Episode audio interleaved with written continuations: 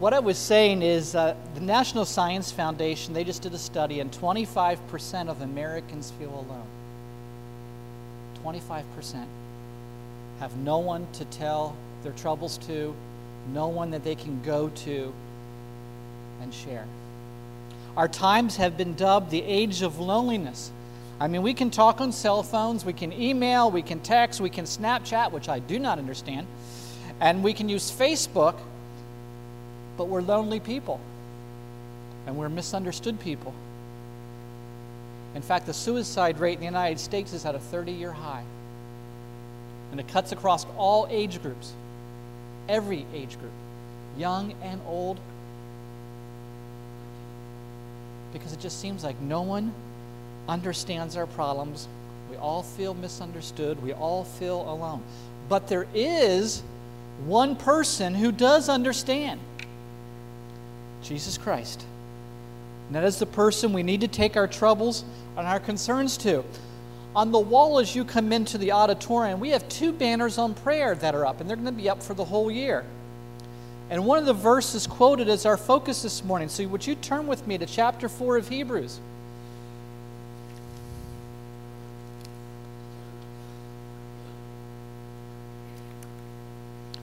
And in chapter 4 of Hebrews, we're just going to look at three verses verses 14, 15, and 16.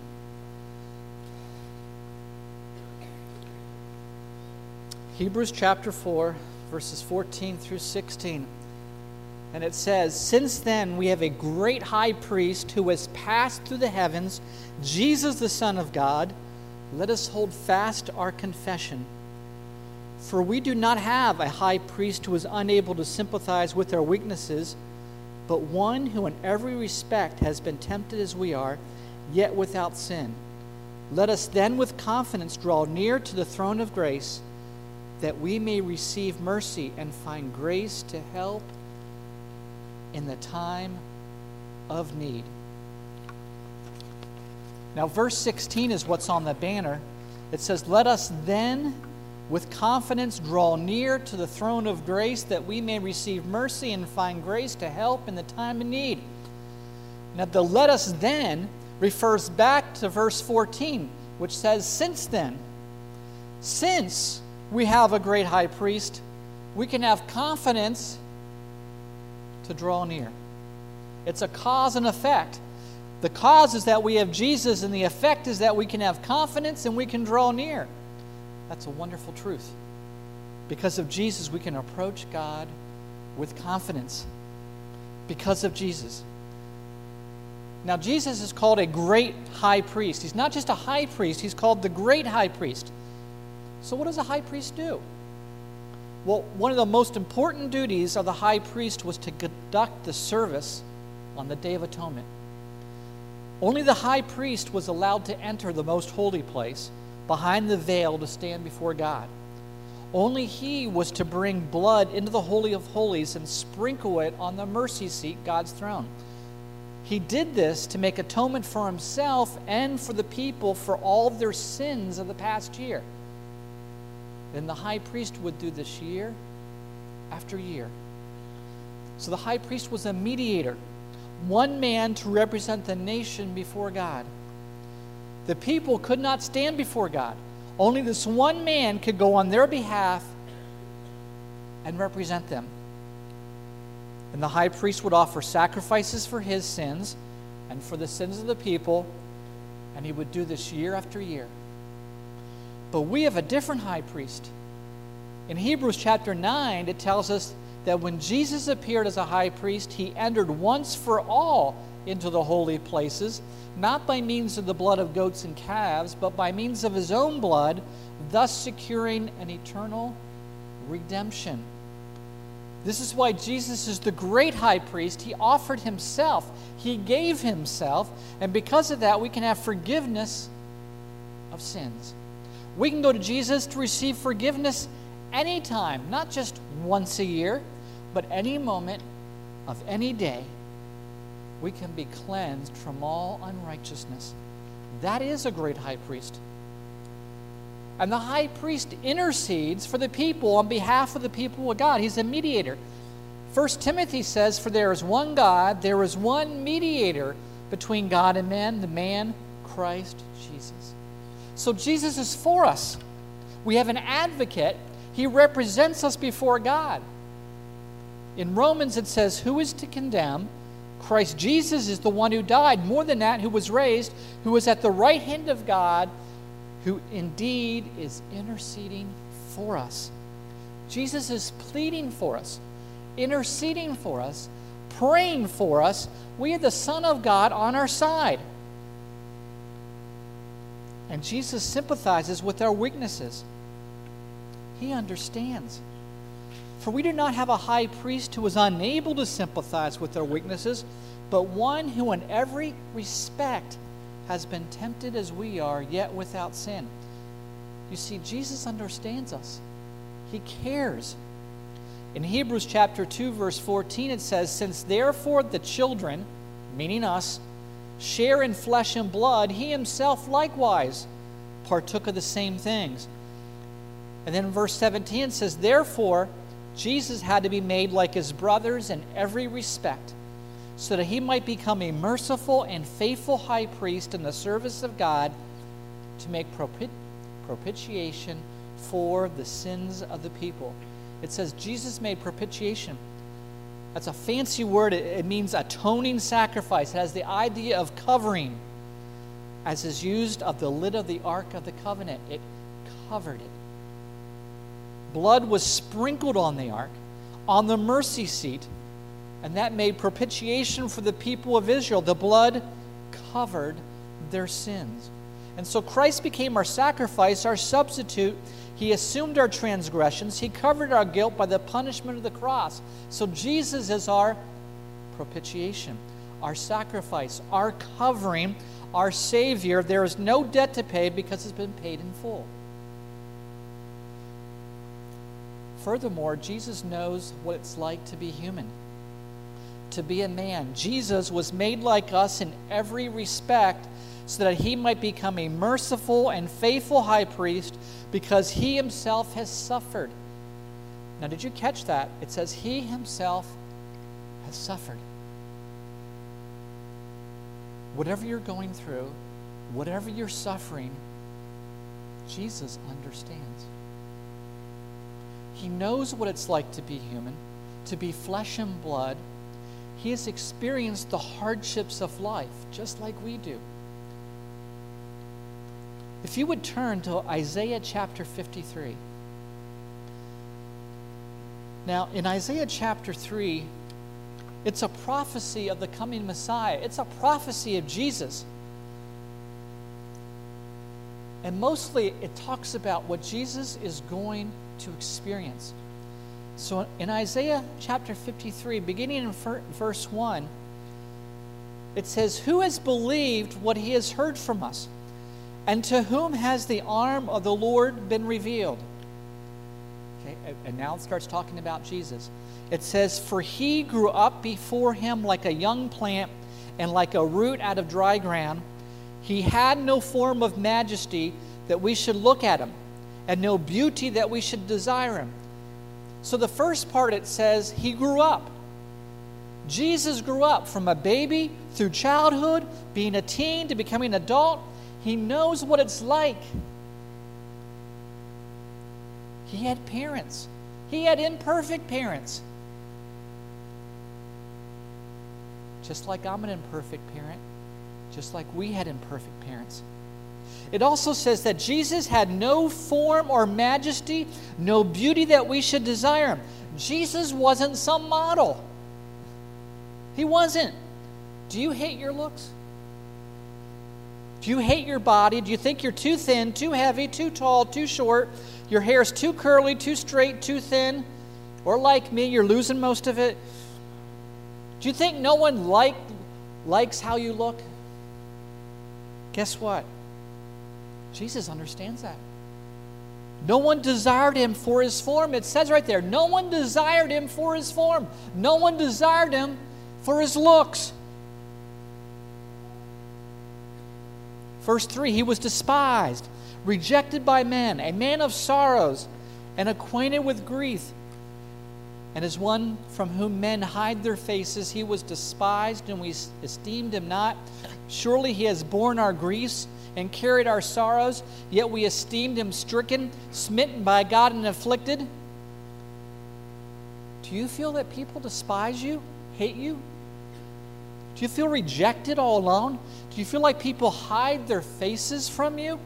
Do you feel worthless that no one thinks much of you? Jesus knows.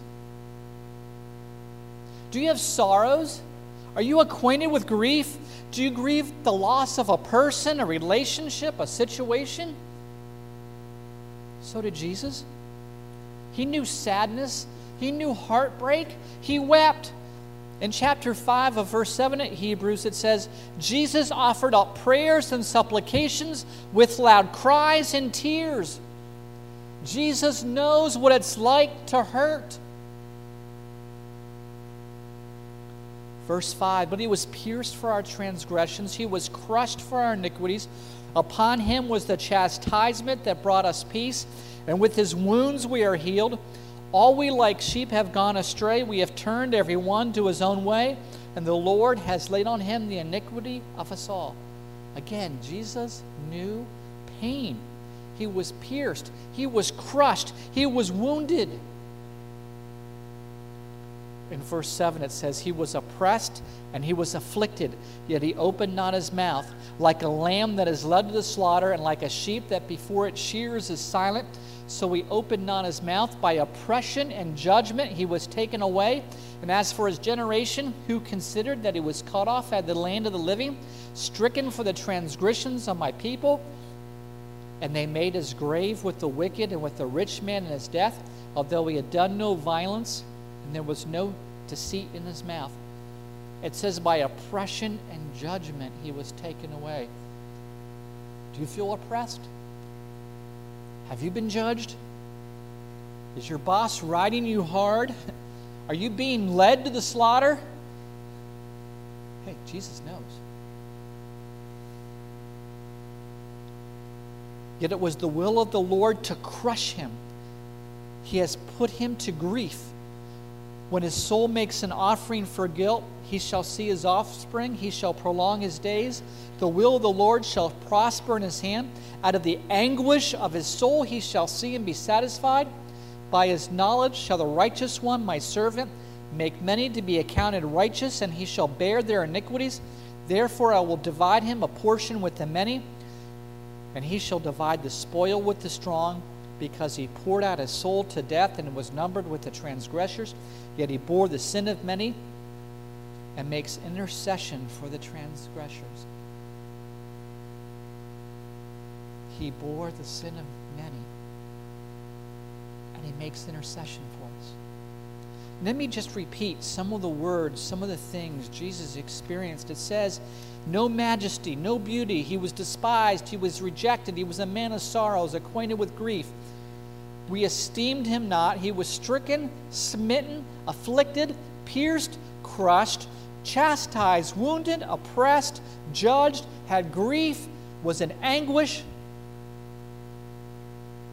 Jesus knows how hard life is and the pain associated with it. Are you in physical pain today? Or are you even nearing the end of your life? Jesus knows what pain is, Jesus knows what death is. Jesus was betrayed by a friend, he was forsaken by his friends. The leaders of Israel rejected him, the crowds left him. He had no place to lay his head. He knew poverty. He was spit on, beat up, left to die. No one said a word in his defense. Jesus had friends die. He wept. He was misunderstood. He knew pain, sorrow, aloneness, rejection. Jesus knows what hardship you are going through today. And because Jesus was human, flesh and blood, he partook of the same things. Like us in every respect, except one, he knew no sin. So Jesus can sympathize with our weakness, with our struggle. He has been tempted, yet without sin. He triumphed. He succeeded where we failed. So, therefore, because we have a great high priest, a priest who has shed his own blood for our sin, a high priest who can sympathize with us because he was a man like us in every respect. He knows hurt, he knows pain and sorrow because Jesus has been where we are, broken, alone, rejected, hurting in pain and sorrow, because Jesus has been where we are, where we live. Let us then with confidence draw near to the throne of grace that we may receive mercy and find grace to help in time of need. We have confidence to go to Jesus. No fear, no shame, no guilt, no anxiety. But too often we don't have confidence to draw near. And sometimes we go and talk to everyone about our problems except Jesus. Or we try to fix the problem ourselves, which, if you're like me, that usually makes it worse. Because of our pride, because of our fear, because of our unbelief.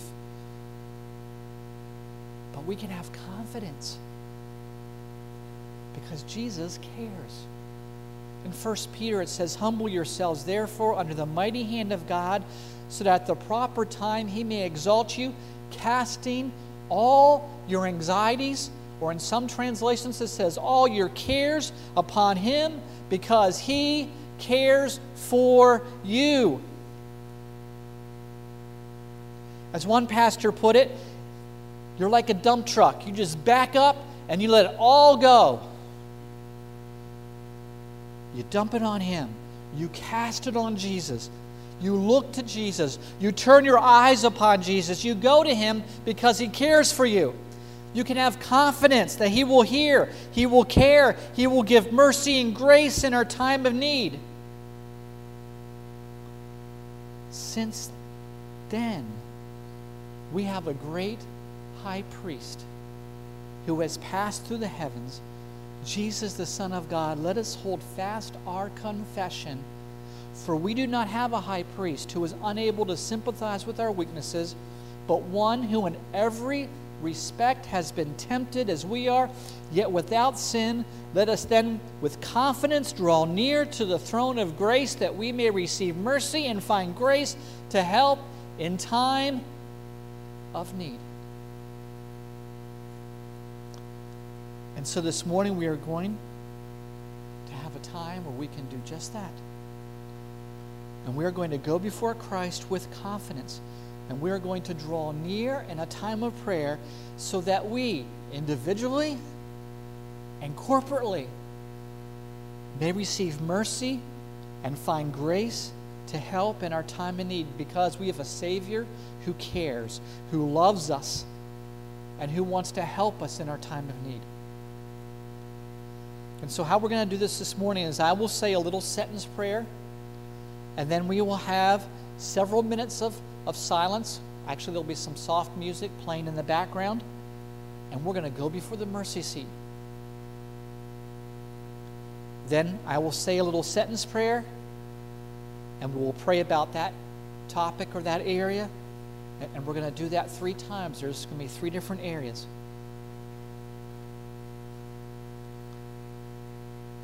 At the very end, I will say amen, but we'll go from each section. And each section is going to be about five minutes long. So, will you join me before the mercy seat where we can go before our great high priest, Jesus Christ, so that we can receive mercy in our time of need? Please join me in prayer. Father God, you have given us a great high priest in Jesus who we can go to to find mercy and grace in our time of need. Father, we are in a time of need. So, Father, hear us as we pray silently for the things that are affecting us personally as believers, whether it is our health, our relationships, our finances. Maybe it's our fears and our struggles, our anger, our loneliness, our confusion, our helplessness. Whatever is on our hearts today, Father, personally, please hear us as we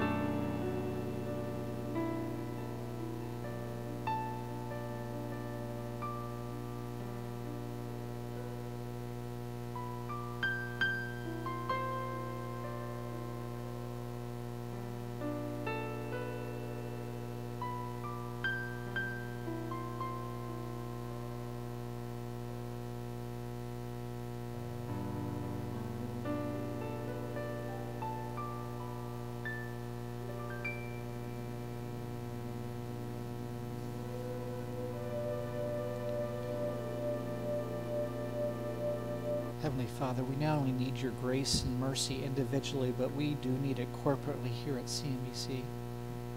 So would you listen to your church, your body, as we cry out for help, whether it's for unity and peace, for finances to continue the work of the ministry both here and around the world, for wisdom for the search committee as we seek a new shepherd to lead this flock, or for the many ministries at CMBC, whether it's children, youth, adults, missions, outreach, compassion, connecting, and Lord, there's so many other ministries, too many to mention.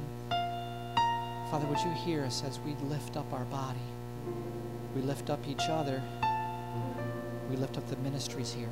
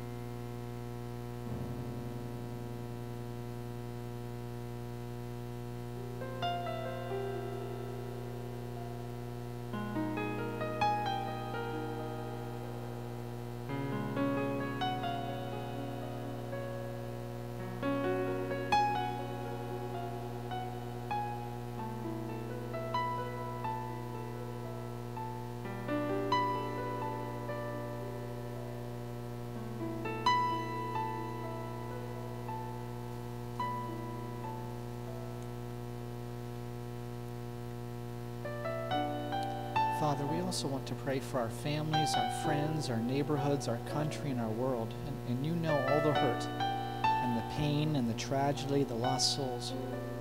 So, Father, in these final few moments, hear us as we pray for all that is going on around us this day.